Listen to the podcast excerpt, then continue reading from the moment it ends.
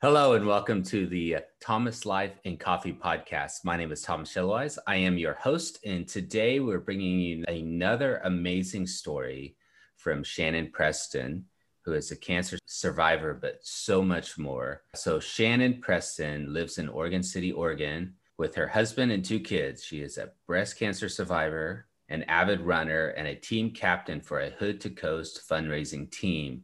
There is two books out. The second one is The Waves of Pink, Too Common Ground, Uncommon Courage. But she's actually in the first one, The Waves of Pink, Stories of Sisterhood. There you go. and uh, Strength and Perseverance. Hers is actually the last chapter called Strength and Perseverance. So I would highly recommend you getting that book as well, because I know I will, and definitely uh, read those stories. So Shannon, welcome to the podcast. Thank you so much for having me. I'm really excited today. How's your morning been so far? I know you said you had some coffee. Yep. I've got my coffee here in my fa- one of my favorite mugs, and I'm ready to go. Well, good deal. You said you had a workout this morning? Yep. I had my workout. I got up early and did my workout, and I already took my shower, and I'm ready for my day. So what, what does a workout look like for you these days? Well, They're they're different, but well, right now I'm doing what we call Warrior Room, or what, it's a company called Warrior Room. They have online Zooms, and then they have in-person workouts. Okay. And ever since COVID hit, I have been only online with them. I work out, I do an hour workout with them five days a week generally, unless I can't make a weekday, but generally I do five days a week, and they're kettle, they're focused on kettlebell strength training. So there's a okay. lot of, it's a HIIT workout. There's a lot of cardio and a lot of body weight, but a lot of kettlebell too. Right, right. Yeah. Okay. Yeah. That's interesting. Kettle, kettlebells.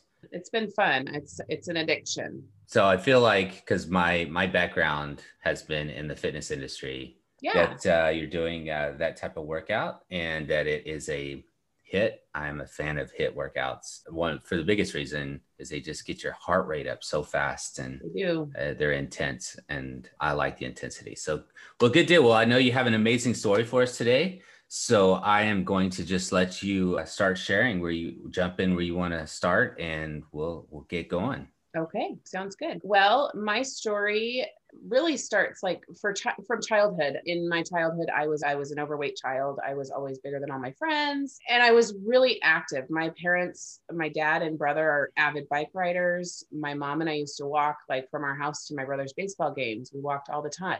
Walked all the time. We were very active. I was probably the most active of most of my friends growing up, but I was always overweight. Didn't matter what I did, and I dieted for my. I mean, since I can remember, I have been on, you know, all of the programs, right, and everything. And then as an adult, I mean, when I got married, I was three hundred pounds. Okay. I was always an overweight adult. So, I mean, it, it was, it was what it was. I didn't know any different. I didn't feel, you know, I was always big. So that's how I was. Anyways, fast forward to two thousand twelve, I had my son. Weighed at, uh, I was three hundred pounds when I had him. And I had a coworker that had had some major success at Weight Watchers. She'd been going in person to meetings. I had really never been consistent with going to in-person meetings before with Weight Watchers. I'd done the program, but I'd never really actually sat in the meeting room. So I joined with her, and I kind of went periodically from July through March, or into March of the next year. Like I lost twelve pounds and then gained it back, and had the holidays, and wasn't really focused. It was same old, same old for me with every weight loss program I'd ever done. March second, twenty thirteen, start of a new month. My birthday is in February, start of a new month in March, and something clicked. I don't know what clicked. Something clicked.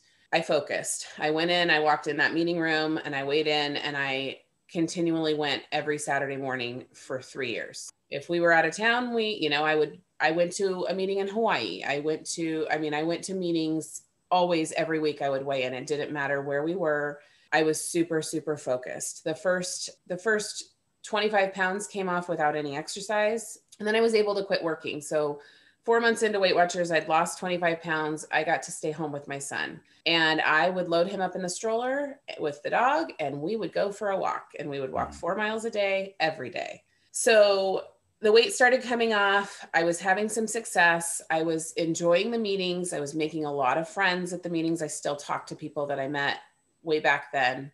my parents started taking my son on either Friday night or Saturday morning so I could do my Weight Watchers meetings, and then I would be able to exercise afterwards before I'd come pick him up. So it was really kind of neat to have the grandparent time on top of me having a little bit of my own time. Since I was a stay-at-home mom at that point, I didn't get a lot of my own time. In the fall, I decided to start Couch to five K, and we had this dingy old treadmill in our little garage, and it pointed out the back window, and I started doing, I started trying to run. And I, you know, I was probably at that point, I was probably, you know, two hundred fifty to two hundred seventy pounds. I mean, that's a lot for a runner, but I was going to do it. So I started doing that. And I can remember the first time I ran three consecutive minutes. I refused to look at the timer on the treadmill because that timer is never ending. Mm-hmm. Right. And I just stared out the back flower at this yellow rose, or back window at this yellow rose, just staring at it until my phone said, okay, you've met your three minutes. It was slow and I battled injuries, but somehow I got to the five K. And then over the years, I've done five Ks, ten Ks. I've done three half marathons. Oh, and it's just the running thing has just become a thing. So I had, it took me three years, but I lost one hundred and I think it's one hundred forty-seven pounds in that three years. Great and job. A friend, an old co- co-worker asked me to be on my, on their Hood to Coast team. So the company I had worked for had a Hood to Coast team, and somebody reached out and asked if I would be on the team. And I only knew two of the people on the team, but I was like, okay, yeah, sure, I'll do it. That's always been kind of one of my goals, is to be able to do that someday, but I never thought I'd ever be invited. And if you don't know what Hood to Coast is, it is a one hundred ninety-nine mile relay from the top of Mount Hood, starts at Timberline Lodge, and it goes all the way to Seaside. It's about thirty-five-ish hours. There's twelve team mem- t- team members. Each person runs three legs. So you you run basically a leg every twelve hours. And I think I that first year, my total mileage was somewhere around fifteen miles. Okay. I didn't walk once. And that was my goal, is to be able to run the entire the entirety of every one of my legs. So that was really exciting. And I was hooked. Mm-hmm. The next year I was pregnant. And so I wasn't on a team. And I w- sat at the finish line, and I had, we w- we had been camping in the area. And so we were sitting at the finish line watching all these runners come in, and it is so inspirational. It's every shape and size, every ability level. People just, and so many people are so encouraging as you're, as they're coming in. The finish line is so much fun. It's a party on the beach, but we weren't even partying. We were just watching people come in. And it was so neat to see them. They're exhausted. They've been at this for days. You sleep in a van in a field. It's so we're watching them come through the finish line. And my friend says, well, why don't you just put a team together? Why don't you put a team together? And I was I was like, I don't know eleven other runners. I can't do that. And within a week, I convinced my brother that we knew eleven other people, or ten other people between between the two of us that would run with us. So my husband's company decided, it, my husband owns a small business, and we decided we would sponsor a team. So okay. I put our name in for the lottery, and they they only allow a thousand teams. I think it's a thousand fifty teams a year, and there's a lottery, and it is hard to get in. It is literally a name out of a hat. And somehow we got a team. And mm. so we put it together and we ran it, and it was the best time. And most, I'm trying to remember the first year, I think only, I might've been the only person that had ever run it before on our team. There might've been one other person, I can't remember, but oh no, my dad was on the team. So he had run it before and I had run it before, but it was basically a team full of newbies, and everybody had a blast. It was amazing. So I didn't want to be in the lottery again. And I had found out that Hood to Coast allows for fundraising teams. So you're, you basically sign up to, and you commit to raising, at that time it was ten thousand dollars was your minimum. Now it's, I think it's twelve now. But anyway, so we signed up to be a fundraising team, and it has brought our group so close together because we plan, we have an annual garage sale where my entire front yard, it's not even a garage, it's a yard sale, but my entire front yard, we have this massive boat shelter in our front yard, and people fill it. It's like a two-car garage, basically. People come bring their garage sale donations and fill it with whatever they don't want around their house. And then we set it up and put it on tables, and we sell it all. And the first year, I think we made like a thousand or fifteen hundred dollars. And then the second year, it was like three thousand dollars. And last year, we made over five thousand dollars just in a yard sale, because the last day we don't want to pack it up and take it anywhere. We everything's a dollar. Doesn't matter what it is. Oh, wow. So we've done that, and we've done casino bus where people pay to they get, they buy a ticket to get on the bus and go down to Spirit Mountain for the night. It's actually just for the day afternoon. We return the same day, but we play games on the bus and we are laughing and it's a lot of fun. And, and the first year it was hard to sell all the tickets. And then the second year it was hard to not sell all the tickets. We had limits. So anyways, we have raised, the first year we raised almost twenty thousand dollars. The second year we, we raised over twenty thousand dollars, and it's just been a really neat team bonding experience. So After I had, so I, I was pregnant in two thousand sixteen, and that's the year that I didn't get to run Hood to Coast. In two thousand, I'd been breastfeeding my daughter. We had, we did our two thousand seventeen and two thousand eighteen Hood to Coasts. In two thousand eighteen, I was in Vegas on a girls' weekend, and I was in the shower and I felt a lump in my breast. And I was at the end of breastfeeding my daughter, and so I didn't really think much of it. I just kind of, you know, felt it and moved along with my day. That was in June of two thousand eighteen. And by the end of the summer, I had real or middle midsummer, I had been working with a plastic surgeon, and I had booked a, a surgery to get rid of all of my excess skin. I had finally gotten back down to my goal weight after having a baby, and I had a lot of excess skin from having been overweight for my entire life. So I scheduled a tummy tuck and a breast lift with a plastic surgeon, and something in the back of my mind just said, you know, you should get that lump checked out. So I scheduled an appointment with my primary care physician, who has been my doctor since I was twelve. I love her to death. She said, I really don't think it's, I think you're right. I think it's a clogged milk duct from breastfeeding, but let's just get it checked since you're going to have this big surgery. Let's just have an ultrasound done on it. Why not? So I went in and had an ultrasound done on it, and they said, yeah, it looks like it's a cyst. It looks like it could be a clogged milk duct. It's like one percent chance that it could be anything else. Just come back in six months. We'll recheck it. No big deal.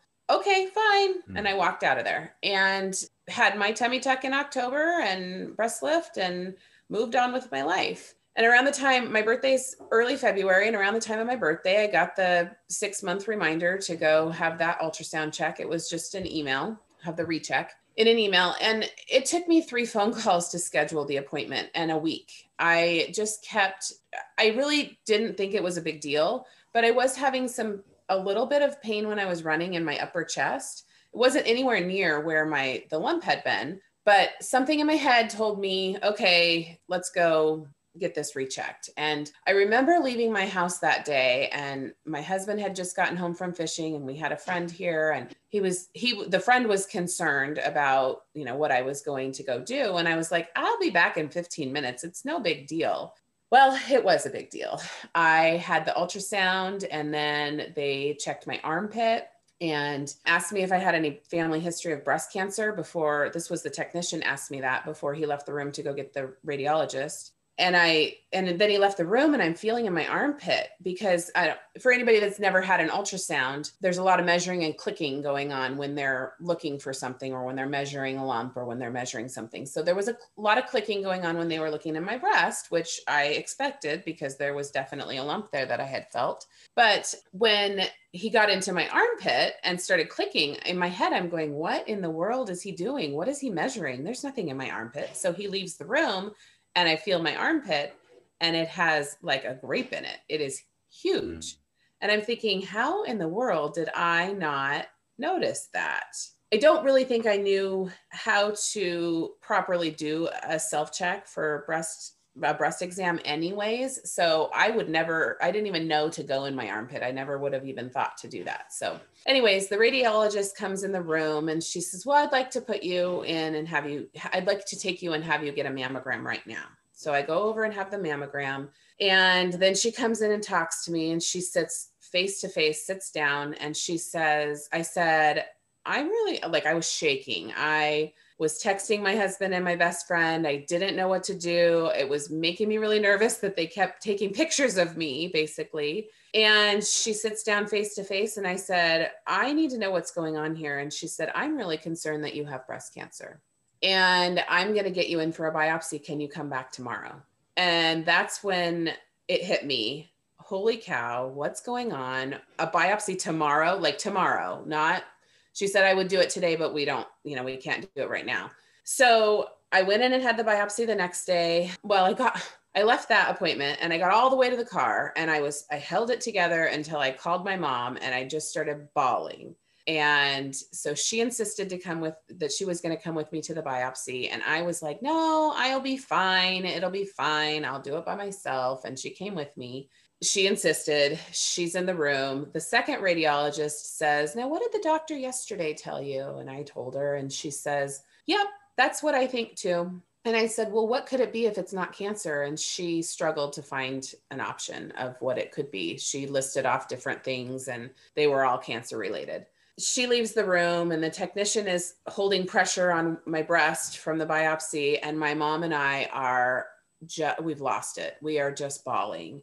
And I said, I don't get cancer. I raise money for cancer research because mm-hmm. that is what Hood to Coast benefits. It benefits Providence Cancer Institute. And I just sat there and thought, you know, in me, for me, I thought I'm a good person and I'm doing this without having had cancer. That's not why, why me, why, why me? That's always been my thing. Why me? I ended up, got the call.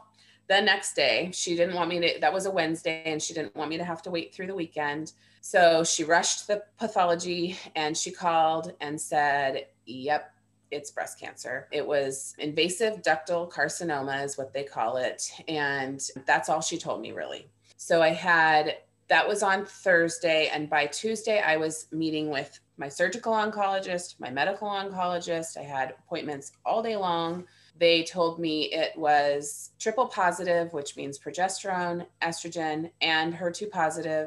H E R two is a extra protein basically, and it basically triple positive is the most aggressive form of breast cancer because it feeds off of hormones. But their positive spin on it was it's also the best kind to have because they can turn off your hormones, and there are a lot of immunotherapies and chemos out there that are really aggressive towards it. So within fourteen days, I was sitting in the chemo chair. Mm-hmm. I had had a P E T scan, a breast M R I. I'd had a port placed. I, I, I had like eighteen appointments in two weeks. I had my first chemo. I had six rounds of chemo. There was two different types of chemo and two different types of immunotherapy. Every three weeks, I would have that treatment. And so I kind of started a tradition on the first day, and I ran five miles that morning on my treadmill before I went in and checked in at the doctor. And that tradition continued through chemo. I ran every single time, every morning before I would go in, and the nurses in the infusion room would say, well, how many miles did you run today?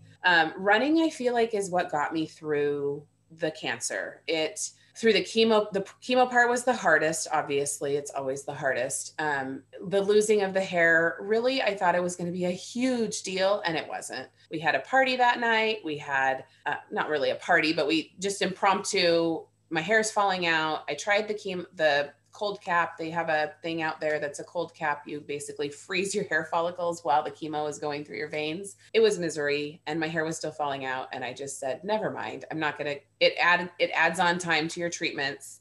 And I just decided I wasn't going to do it anymore. It wasn't worth it. And I was no longer afraid of losing my hair, and it, I shaved it off, and it was so empowering to, yes, it's an emotional thing, but it was so empowering. I wore hats only to protect myself from the sun. I wanted everybody to know that I was going through chemo, that I was out there running on the roads. I would wear a sweatband to prevent it from the sweat from falling into my eyes versus a hat, because I wanted people to see that I was bald. And I guess maybe in the back of my mind, it was a little pat on my own shoulder, you know, pat on my own back for pushing myself to do something. In between chemo rounds, I think it was two and three, I ran a total of thirty miles. I would always, oh, wow. It took me a week to recover, a full week. And I would still do walks here and there. I definitely got outside and got fresh air, but it took me about ten days to run again. And I would run after chemo. And like I said, between rounds two and three, I ran about thirty miles. That was the most I ever ran in between.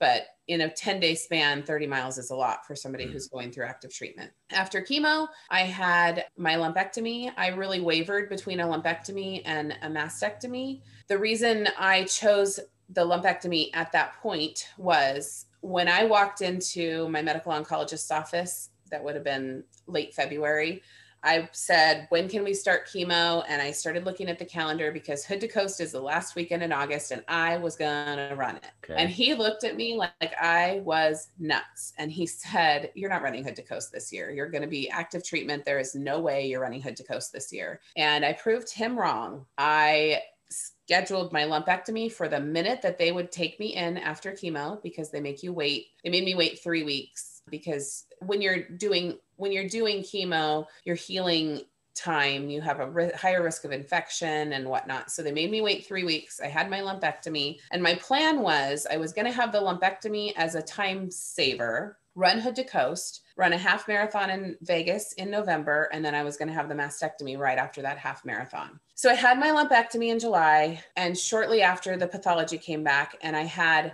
not quite a complete response to the chemo. So what they do for my type of cancer is you do your chemo first, and then you have your lumpectomy afterwards or your mastectomy. And the idea is to downgrade you. So I was stage two when I started chemo. And by the time I had my lumpectomy, I was down to stage one because the chemo had attacked the tumors so well. I had, I had just teeny tiny bit left in my breast and my lymph nodes were all but one was clear, but they took nineteen out. Oh, wow. So after that, they told me because I had a little bit of residual cancer after surgery and after chemo, or before surgery, after chemo, in surgery, they took it all out. But because I had a little bit left, they wanted me to do this new immunotherapy. It's It was newly released for people that had lower stage cancers. The people that have, it had been used on stage four cancer for a while because it it helps protect you from your cancer growing any further. Anyways, it's called Kadcyla. It came out in May and I, for lower stage cancers. And in August, I got to start it. And what was cool about it to me is I raise money for cancer research. And I am now a direct recipient of cancer research and the new immunotherapies that are coming out. And basically I did fourteen rounds of that infusion. I did it every three weeks from August until June of twenty twenty. And it really wasn't terrible. It wasn't, it's not like chemo, your hair doesn't fall out. It's not, you know, I, I ran a fever the next day and then I was good. So I ran Hood to Coast in August. I continued all my infusions. I got my pathology back and they said, because you had this residual cancer, we really, really, really want to do radiation on you. And in order to do that, we can't do the mastectomy after radiation because it shrinks your tissues up and it's really hard to operate on skin tissues that have been through radiation. So I had a lot of drama in that. I had spoken with a radiation oncologist that I really, really didn't like, and he was really demeaning to me. And I learned that you get a second opinion. If you don't like a doctor, don't go to that doctor anymore. Just, just go somewhere else. I've learned in this that medical advocacy for yourself is huge. And if you don't feel comfortable with something, find out from somebody else. I ended up having a second radiation oncology opinion. I had a second surgical oncology opinion. I talked to my medical oncologist and we determined that having a mastectomy only gave me one percent better odds against having a reoccurrence for breast cancer. That's a huge surgery. For a one percent difference, it didn't make sense for me. So I did my radiation. I ran my half marathon in Vegas, the Rock and Roll half marathon on the strip in November. And I've just continued to run. The running has been the biggest thing for me. In after my half marathon in November of twenty nineteen, I had met Paula Harkin. She owns Portland Running Company, her and her husband do. And I had heard a podcast where she was, she's a run streaker, and a run streaker runs at least a mile a day, every day for three hundred sixty-five days. And it, she was so inspirational on that podcast. I listened to it twice and decided I'm going to run streak. So I started run streaking December twenty-sixth of two thousand nineteen, before COVID hit, before the world shut down. And I ran, I did a run streak for all of twenty twenty. It got me through twenty twenty for sure. I ran a minimum of a mile a day. Most days it was three to five. Sometimes it was more, sometimes, you know, sometimes less, but never less than a mile. I had COVID and I still ran every day because I was in the middle of a run streak and I was not going to stop it. I ended up, I needed to have a hysterectomy because I needed to turn off all the hormones in my body and eliminate everything. I'm on a uh, pill that I'm supposed to take for ten years to eliminate all of the hormones in my body. And so I ended up choosing to have the hysterectomy. I still have to take that pill anyways, but I chose to have the hysterectomy, and I ended up scheduling my hysterectomy for the minute my, the minute my run streak ended, but before I had to pay another deductible in twenty twenty-one. So I had my hysterectomy right after Christmas in twenty twenty. I have since had some major issues with the drugs that I have to take or the medications I have to take for, to prevent any remaining estrogen in my body. And I'm actually currently on a medication break because it affected my legs so bad that I couldn't run. Okay. So I'm moving on to a different medication in about a week, and I am continuing to, now I've got to start training for Hood to Coast. So I am going to start a half marathon training pretty quick here because next week, because that's usually what I do to train for Hood to Coast, because in the long run, you're running about a half marathon. So it, you know, you're breaking it up obviously over three legs, but if I can run a half marathon, I can run Head to Coast is basically how I've always looked at it. So I'm doing that. The other thing I found is this amazing running community with the Oregon Brewery Running Series.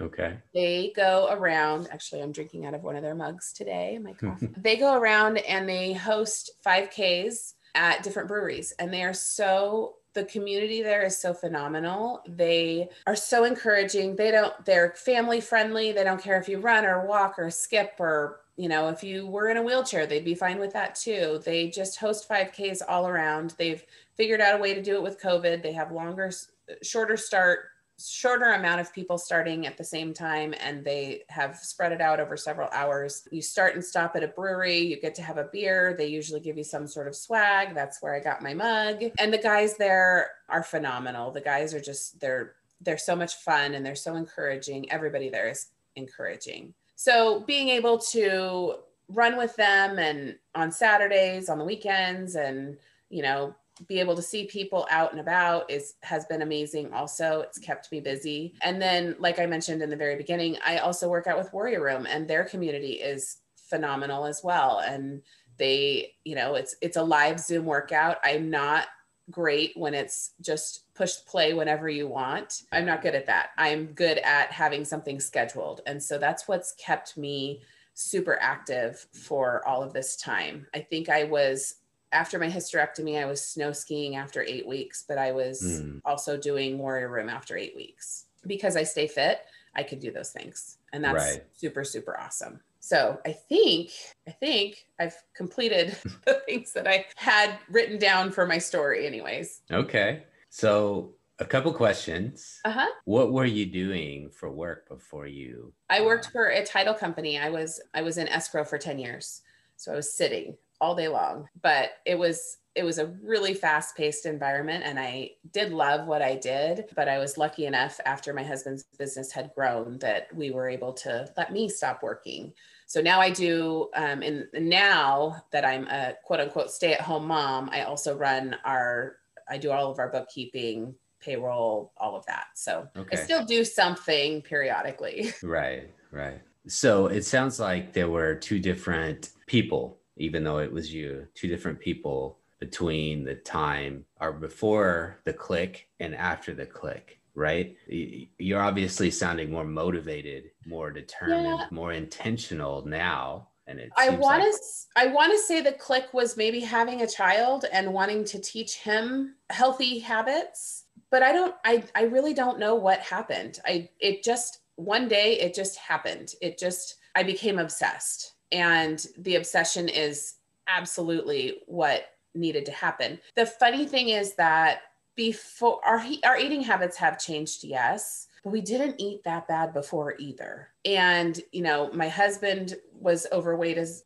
as a child as well. My son is as well. And even now we don't eat terribly. And so we just, all three of us have majorly slow metabolisms, and we just have to figure out what works for us. Like I said, I had done Jenny Craig, and I had done, I had done Weight Watchers before, and I had done MetaFast and had nutrition counselors and personal trainers, and nothing, nothing worked long-term for me. Nothing had taught me or, or clicked to the point where I wanted to stay with it. Weight Watchers finally clicked one day. It just finally clicked. I don't know if it was the program that they had at the time. I don't know what it was. It just clicked. Right. My newest, my newest obsession is I have to get obsessed again, because since I went into menopause, I have gained twenty-five pounds with no physical activity change, no eating change. It's just come on. So I've managed to stop the gain for the last two months. And now I'm going to have to work on getting it down again. Right.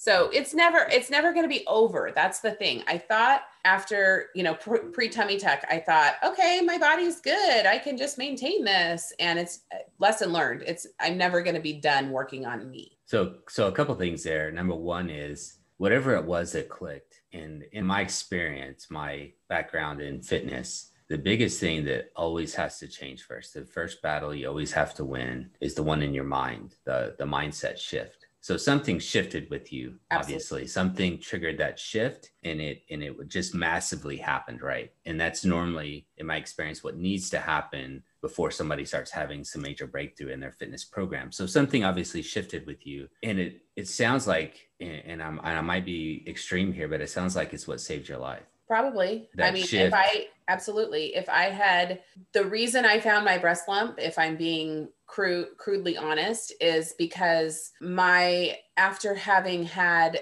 such a massive weight loss, I had so much extra skin that my, my breasts hung low and they were flat against my chest, and I could feel it when I was showering. If they had been as full as they had been when I was three hundred pounds, I probably would have never found it. Right. Absolutely. It saved my life. And also going through chemo would have been, I had this positive outlook because of, I was able to run, because I was active, because I was in a good mindset, because I was healthy before I got diagnosed. I think going through chemo in a situation where I was not active, not physically fit. And, you know, when I, when I weighed more, when I was at my heaviest, that would have been really difficult for me. And I'm sure it would have put me into a, a depression. I was out walking. I had chemo on Wednesday. I slept by Friday. I was sleeping. I slept all weekend, and back Monday I was out walking again. I mean, I just didn't, because I was obsessed with being fit. I kept myself going. Right. And I had that running community with the Brewery Running Series. I mean, I, when I couldn't run, I would volunteer for them. I, they were so encouraging throughout the whole thing. They, they held a fundraiser for our team at one of the breweries. They made it a fundraiser and they donated to our team. Mm. So they've been, and they always donate to no, nonprofits anyways, but they had chosen us for that one specific run. And it was phenomenal. It was so amazing to have all of that support behind me, because I'd been an active part of their community prior to being diagnosed. So then the second thing I was going to throw in there with the mindset uh, shift, and I definitely can tell that just by listening to you, like whatever that click was, was just, was massive.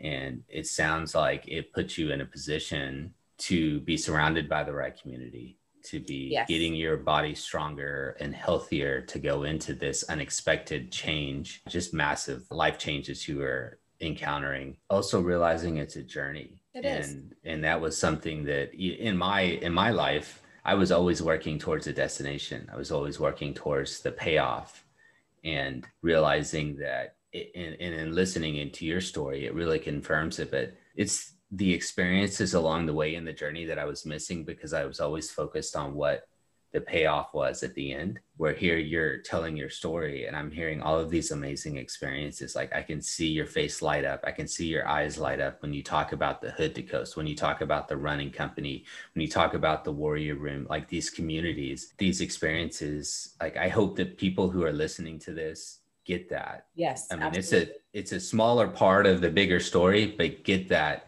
Like it's, it's about the experiences. It's about the journey. It's not about the end result at the end. I mean, because like you said, this is going to be an ongoing thing. In, yeah, in especially, right, especially with just the hysterectomy. Now you've got a new challenge, if you will, mm-hmm. which sounds like you look at it as a, hey, now it's just the next thing I got to do. Oh, believe me, I am beyond frustrated.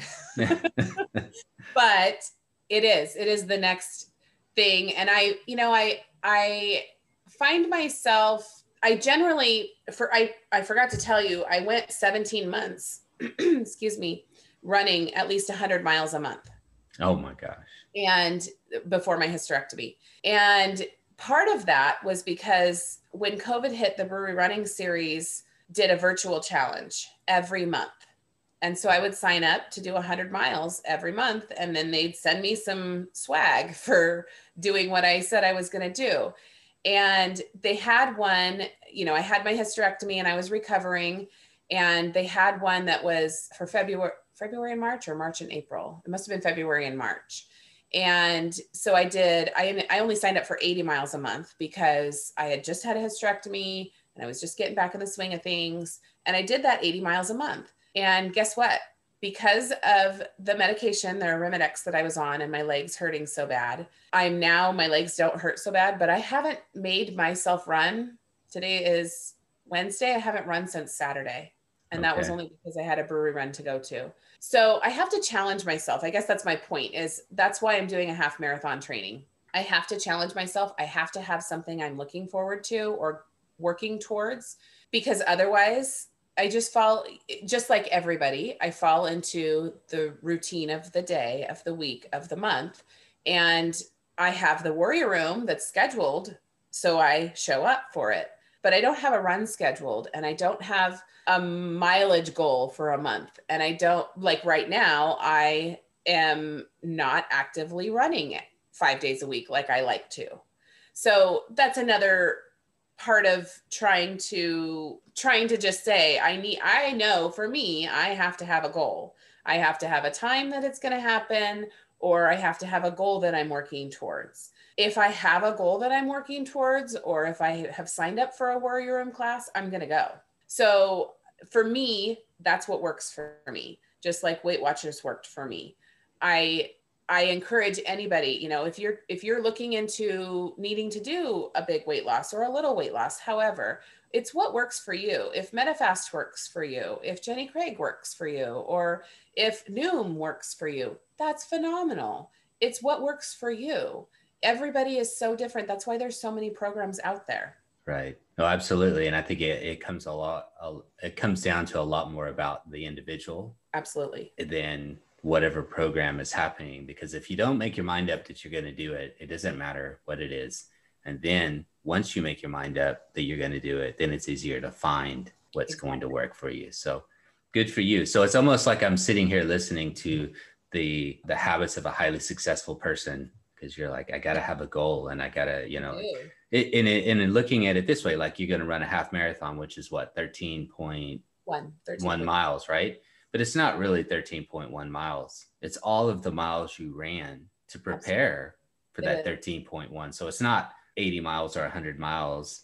It's the, you know, the the ninety-seven or ninety-six point something miles that you ran so you could run the best thirteen point one miles right. that you did. And it sounded like that's what you were doing when you, that mindset clicked to the time you found out that, you know, the life-changing episode of the cancer, or the that moment, like all of that was prep for walking into that, for another fight. Absolutely. Yeah. So that's really great. So let's talk about the family a little bit. Yeah. As you say, you have a husband and two kids, and one of the, you know, and I talked to Deb Hart, who was has been on the podcast, and you know, really the the the Pink Sistas movement and, and her thing. Phenomenal. she is, that woman is phenomenal. She's an amazing lady. Right. It, but she, one of the things she, she shared with me, and I'm really interested to hear, is she says a lot of times, like, families don't make it, like the husband, you know, can't, can't make it through that process for one reason or another,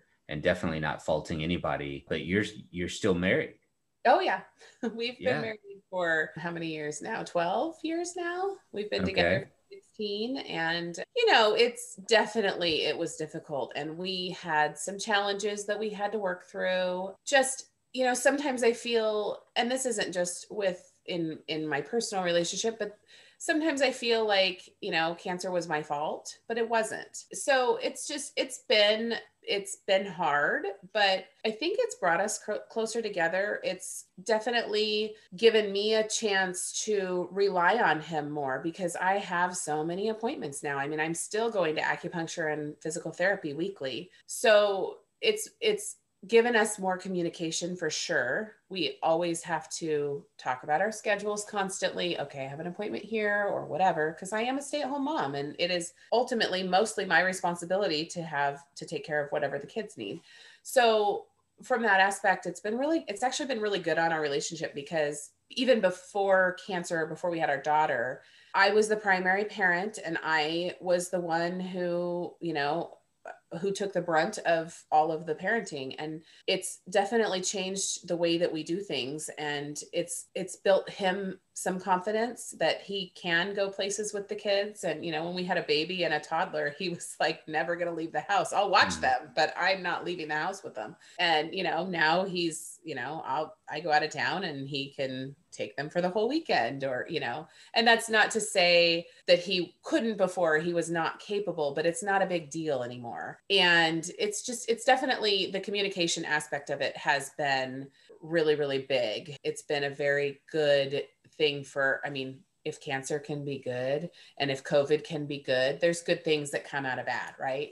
So there's definitely some good things that have come out of it. And I would say that our marriage is stronger right now than it had been four years ago, definitely. And, you know, cancer was only two and a half years ago, but it's, it's, it's been good. It's, I mean, cancer wasn't good, but the fact that it's brought us closer together and our communication skills are way better now. And it's been a nice thing. And the, and just the family dynamic, everybody just kind of appreciates each other more.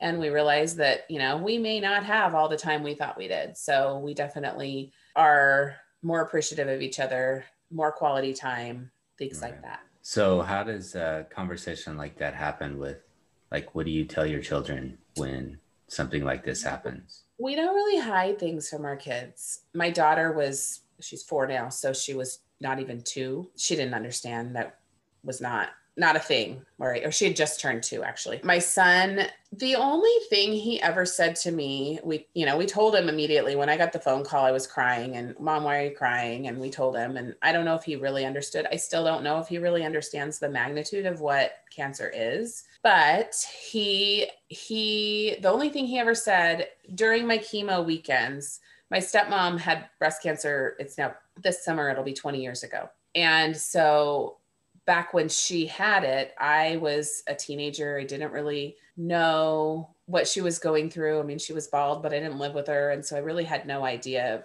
what kind of a toll chemo takes, but she did.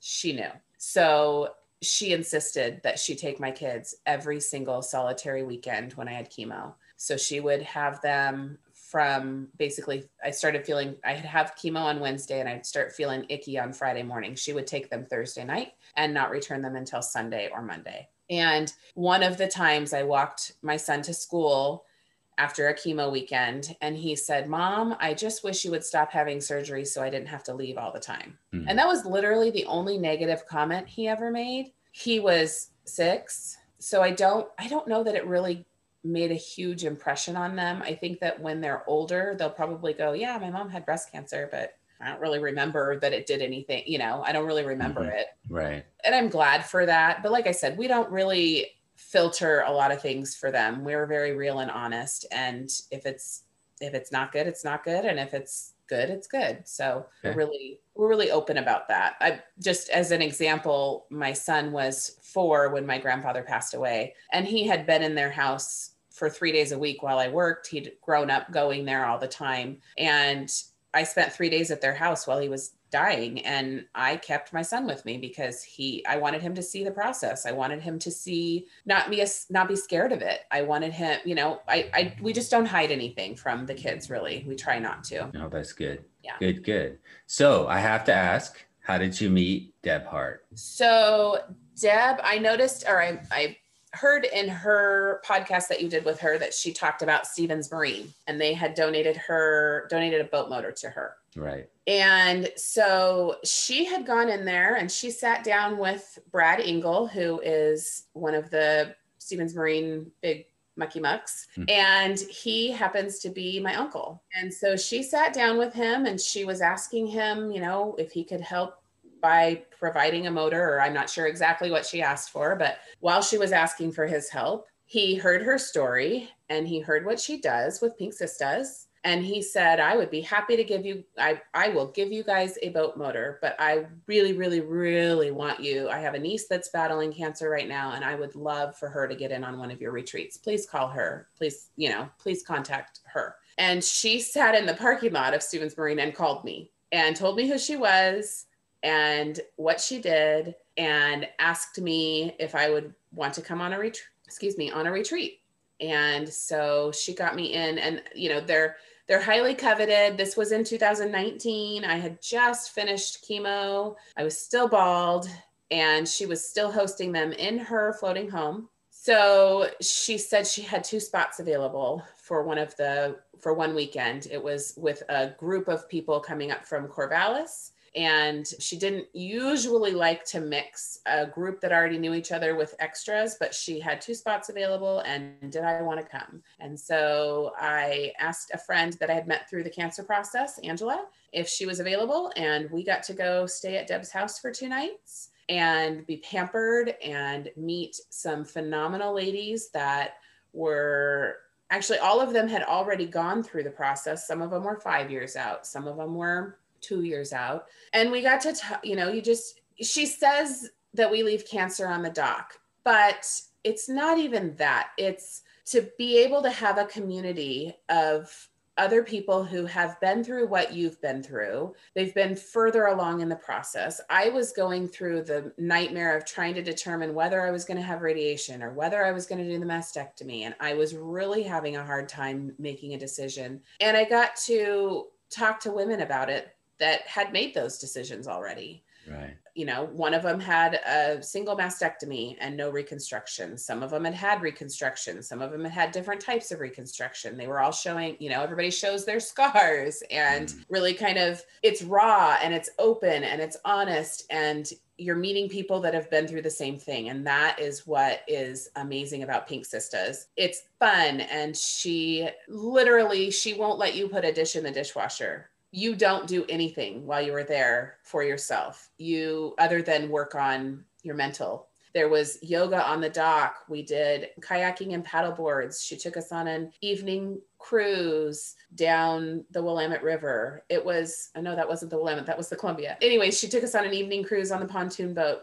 And it was just a really phenomenal weekend full of some amazing ladies and people that I still am in touch with and probably will always be in touch with, especially with Facebook. That makes it easy. But yeah, it was, she's just a neat lady. And and then she had a, she had her Real Men Wear Pink calendar that she put out last year and asked my husband to be in it. So my husband wow. was able to come wear his pink shirt, and my uncle Brad from Stevens Marine brought his yacht up and we took photos on the yacht. And it was just a really neat experience to see the men that are behind the women that have done, have gone through all of this. All right. All right. What, uh, what month was he? I think he's November. He hasn't come up yet. November. All right. That's awesome. So you also are, have a chapter, like we talked about at the very yeah. beginning, The Waves of Pink, Stories of Sisterhood. So you were, you got to write a chapter in that book. Yeah, that was really, you know, it's, it's hard. We had a deadline and I kind of started it and kind of stopped it. And it's hard to kind of really get into your story and make it concise enough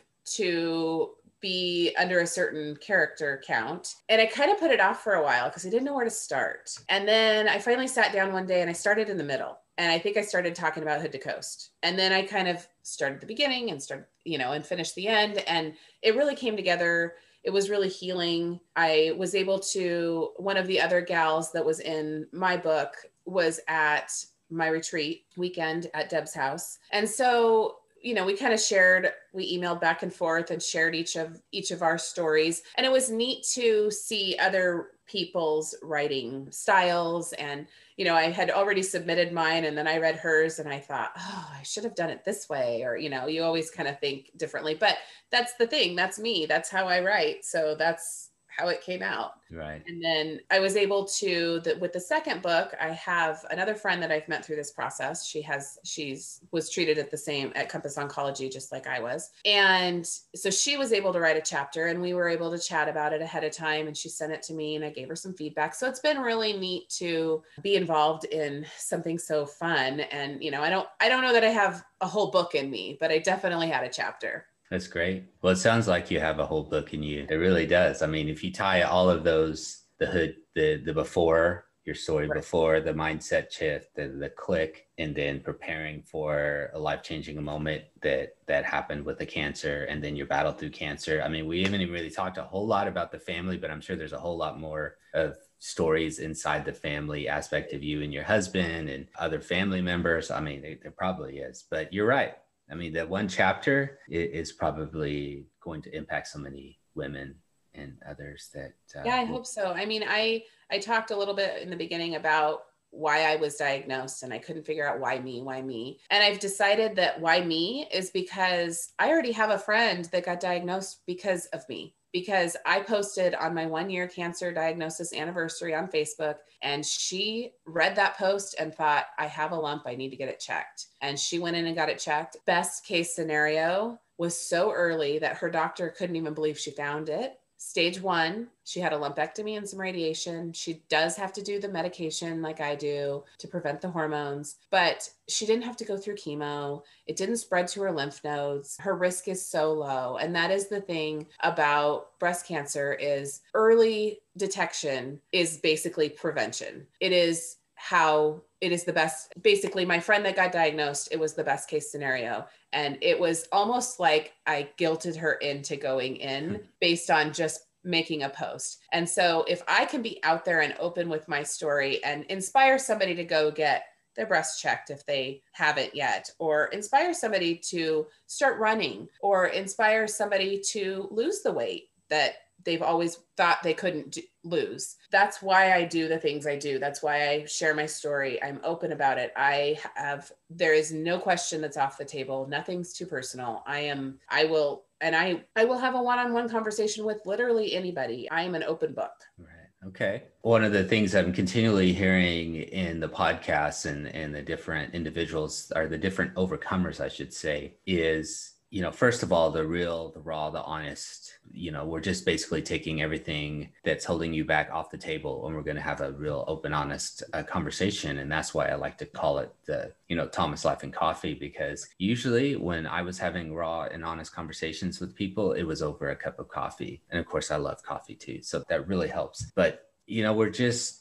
it just sounds like the battles that you have gone through, you know, the the things that you're you're paying the price for, you're wanting to pay it forward. Absolutely. And I feel like just about everybody that I've talked to on the podcast or, or you know, are getting ready to be on the podcast, that's their thing. It's like, I've gone through this. I don't want anybody else to have to uh, go through the same level or go through what I've gone through.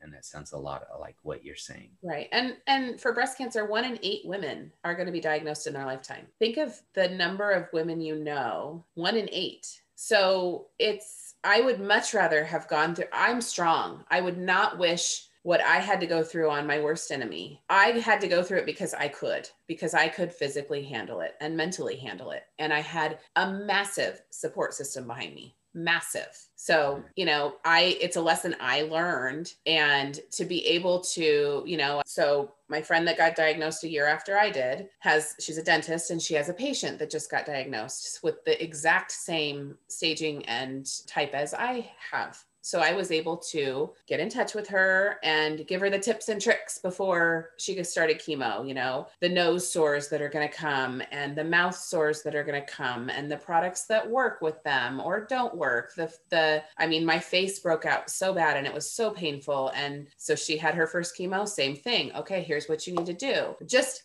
because I had to kind of, I had a lot of people to help me along the way and finding the products and whatnot, but it was piecemeal. So now I have it all written down. And if somebody I know gets diagnosed, I either, if it's somebody I know, I go buy all the things and give them to them. But if it's somebody new, then I am going to give them the information that I found that took me however long to find because I suffered through things. Hmm. So the, the one of the big things I wanted to talk about, or give you an opportunity to talk about, is the Hood to Coast team. Yes. Where do we stand? What do we, what's the future with that? So Hood to Coast was called off for twenty twenty because of COVID. They are planning to be on this year. Okay. They are planning the, they have a whole bunch of measures put in place for COVID safety. I do have a couple of teammates that are choosing to not run this year for comfort levels, and that is one hundred percent okay. So we've got some new people that are going to run with us for the one year. But, you know, our we're going to have our garage sale at the end of July again. We, my parents own a restaurant, and we're going to do what we call a team takeover. It'll be our first time to do this, but basically as a team, we are going to go be the servers and the cooks at the restaurant. There's going to be live music that night. And so we'll be working for tips basically. And so that'll be at the end of July. And then we're going to run our hearts out at the end of August. And, and hopefully everybody is going to be ready to do it because we're excited. The, the, the group, the main group of us is very excited to get it going. And yeah, we had to add a couple extra people, but that's okay. It's just a very, I'm really, really looking forward to it. It's my church. Right. It really is. Okay. And we're definitely going to put the two links down below, one for the, the book, the, the uh, Stories of Sisterhood, and we'll definitely put the link for the Hood to Coast. I guess it's the fundraising, right? Yep. It's the fundraising link. It uh, benefits Providence Cancer Institute for cancer research. And we're going to finish cancer once and for all. There you go. There you go. And what is the restaurant? The restaurant is called Smoky Hearth Bar and Grill, and they are out in Sandy, Oregon, behind the Fred Meyer and in the same parking lot as the cinema. Okay. Yes. Yes. So the only thing I know about Sandy is the Joe's Donuts. Now I know. Oh, okay. Yeah. They're, they're on the other end of town. They're on the beginning of town. Okay. I think they're closed on Mondays and Tuesdays, but as of June first, they'll be open seven days a week again. Okay. All right. Yeah. Well, outstanding. So we, and one more time, what was the name of it? It's called Smoky Hearth Bar and Grill. Bar and Grill. And they, are they open now? They are open now. Yes. Okay, good. Yeah. Yep. Yeah. Well, they're, good they're just shared Shannon Preston's story today on the Thomas Life and Coffee podcast. And it was, it's just another amazing story of another overcomer. Shannon, thank you so much for being on the oh podcast. My gosh, thank you so much for having me. It's been a lot of fun. Absolutely. Absolutely. And so if you are interested in any of the links, they will be in the description below. And of course, if you have any questions about anything, like this story resonated with you, there will be a link down below, and we would love to connect with you and just talk through what that looks like. And of course, if you know somebody who has an amazing overcomer story, then we would absolutely love to talk to them and see if they are going to be a good fit for the podcast. And we would love to share their story. So again, thank you, Shannon, and we will see you in the next podcast.